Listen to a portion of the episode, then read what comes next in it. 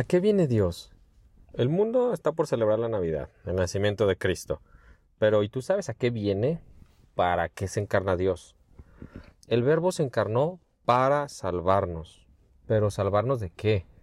La gente ha perdido el sentido del mal, el sentido de la eternidad, el sentido del pecado. Parece que nadie creyera necesitar ser salvado. Y sin embargo, el sufrimiento y el sinsentido siguen creciendo. Consumimos, consumimos y consumimos cosas, y no encontramos paz ni descanso. Todos hacen lo que quieren, pero lo que hacen no los libera y lo que quieren no los hacen felices. Sí es una tragedia y queremos ahogar todo pues en el teléfono inteligente o en el aplauso vacío de las redes sociales o en el hacer muchas cosas y de todas maneras pues nos estamos hundiendo más y más y más. Y lo podemos ver en todos lados, o sea, no es, no es algo que no veamos cada día. Las familias se desintegran, el egoísmo crece, la pobreza material y espiritual se sigue extendiendo, la falta de conocimiento de Dios inunda la tierra.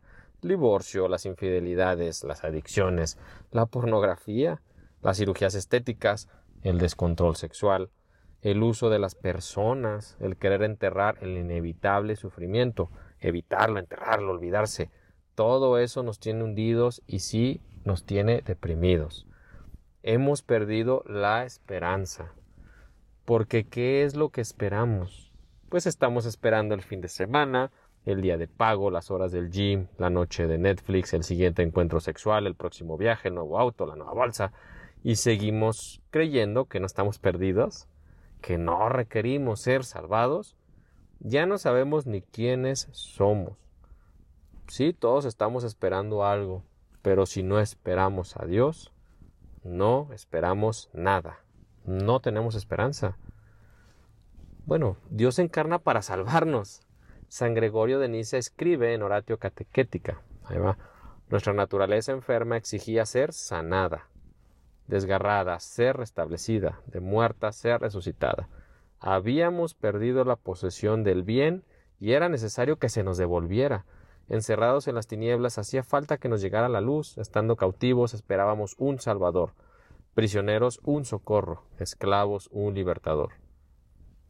¿Qué acaso no era necesario que Dios bajara hasta nuestra naturaleza humana para visitarla, ya que la humanidad se encontraba en un estado tan miserable y tan desgraciado?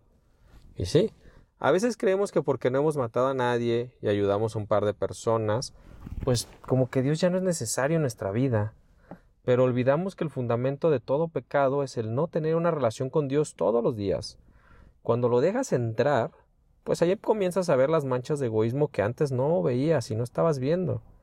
Bueno, ¿y cómo es que Dios nos salva? El Verbo se encarnó para que nosotros conociéramos el amor de Dios. Porque tanto amó Dios al mundo que dio a su Hijo único, para que todo el que cree en Él no perezca, sino que tenga vida eterna. El amor salva, y el amor de Dios nos salva de todo lo que hayamos hecho, sin importar qué tan perdidos y en tinieblas vivamos. No solo nos salva de nuestro pecado, sino del pecado de los demás. Josefina Vaquita nació en África en 1869 y fue secuestrada a los nueve años y vendida como esclava múltiples veces.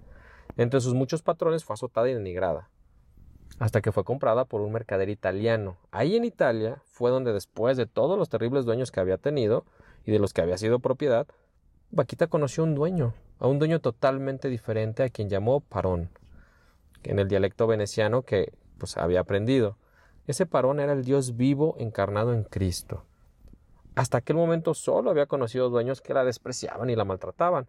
Ahora, por el contrario, oía decir que había un parón por encima de todos los dueños, el Señor de todos los señores, y que, este, y, que este Señor es bueno, la, la bondad en persona. Se enteró de que este Señor también la conocía que la había creado también a ella, más aún la quería. También ella era amada, y precisamente por el parón supremo, ante el cual todos los demás patrones o dueños no son más que míseros siervos.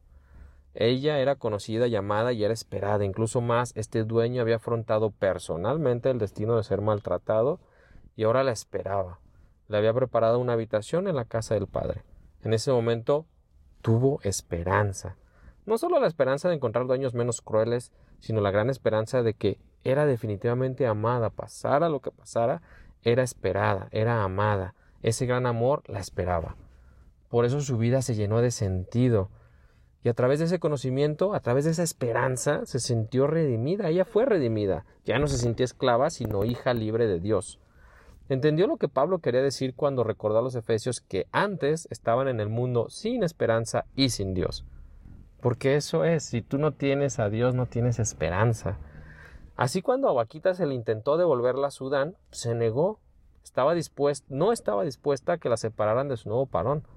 Y de ahí en adelante, después de su bautismo, su confirmación y su primera comunión, se metió a la congregación de las hermanas canosianas y se volcó toda su vida la volcó a que otros conocieran a ese Dios vivo, a ese Dios vivo que la había liberado. La esperanza, la esperanza que en ella había nacido y la había redimido no se la podía guardar para sí sola. Tenía que llegar a muchas personas. Para Vaquita, su estado de esclavitud, el pecado de otros sobre ella, ya no importaba. No era causa de tristeza ni de enojo, porque había sido liberada por el encuentro con el Dios que la ama en concreto, en la sangre y sudor del Dios vivo que se encarnó por ella entonces el amor de Dios salva, pero también viene para hacernos partícipes de su naturaleza divina. Santo Tomás de Aquino lo dice muy bien, el Hijo ungénito de Dios, queriendo hacernos partícipes de su divinidad, asumió nuestra naturaleza para que habiéndose hecho hombre, hiciera dioses a los hombres. Y es que nuestra naturaleza ha quedado indefectiblemente unida a la naturaleza de Dios. La Navidad es una celebración cósmica. Cada átomo ha sido transformado. Dios al encarnarse ha transformado para siempre nuestra naturaleza. Dios es hombre y por lo tanto el hombre puede ser como Dios. Sí, como Dios. No al modo humano, no un Dios chiquito que tiene poder y lo usa para sí mismo, no es el, no el mezquino egoísmo del que hace lo que quiere, no la estúpida rebeldía del soberbio Satán, sino el gozo de ser como Cristo es, nuestro modelo, nuestro ícono. Ser hombre es imitar al Dios vivo hecho hombre, a Jesús.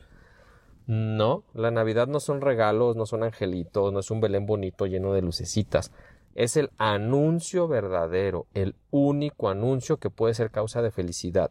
El anuncio de que no estamos perdidos, no somos hijos del caos y la casualidad, de los elementos que nos tiranizan, de la muerte, la adicción, la soledad, el materialismo, la tristeza. No son los elementos del cosmos, ni de la economía, ni de la política, ni de los hombres, ni las leyes de la materia, lo que en definitiva gobierna el mundo y al hombre, a nosotros, sino que es un Dios personal, quien gobierna las estrellas, es decir, el universo. La última instancia no son esas leyes, sino la razón, la voluntad, el amor, una persona. Y si conocemos a esta persona y ella a nosotros, entonces el inexorable poder de los elementos externos o materiales o políticos ya no es la última instancia, ya no somos esclavos del universo y de sus leyes, ahora somos libres. No, el cielo no está vacío, la vida no es el simple producto de las leyes y de la casualidad de la materia, sino que en todo y al mismo tiempo por encima de todo hay una voluntad personal, hay un espíritu que en Jesús se ha revelado como amor, y eso nos salva, a eso vino también Dios en carne. ¿A qué viene Dios? A hablarnos cara a cara, Cristo nos dice quién es en realidad el hombre y qué debe hacer, qué debemos hacer para ser verdaderamente hombres.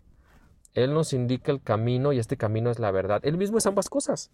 Y por eso es también la vida que todos anhelamos. Él nos dice también el camino que hay más allá de la muerte. Solo quien es capaz de hacer todo esto es realmente Dios. Los regalos, las posadas y las fiestas quedarán por siempre en el olvido, si lo que la sostiene no es el anuncio de que en Cristo se encarnó el Dios vivo. Todos quieren ser felices y nunca realmente lo son. Ni los regalos ni el vino les dará lo que anhela su corazón.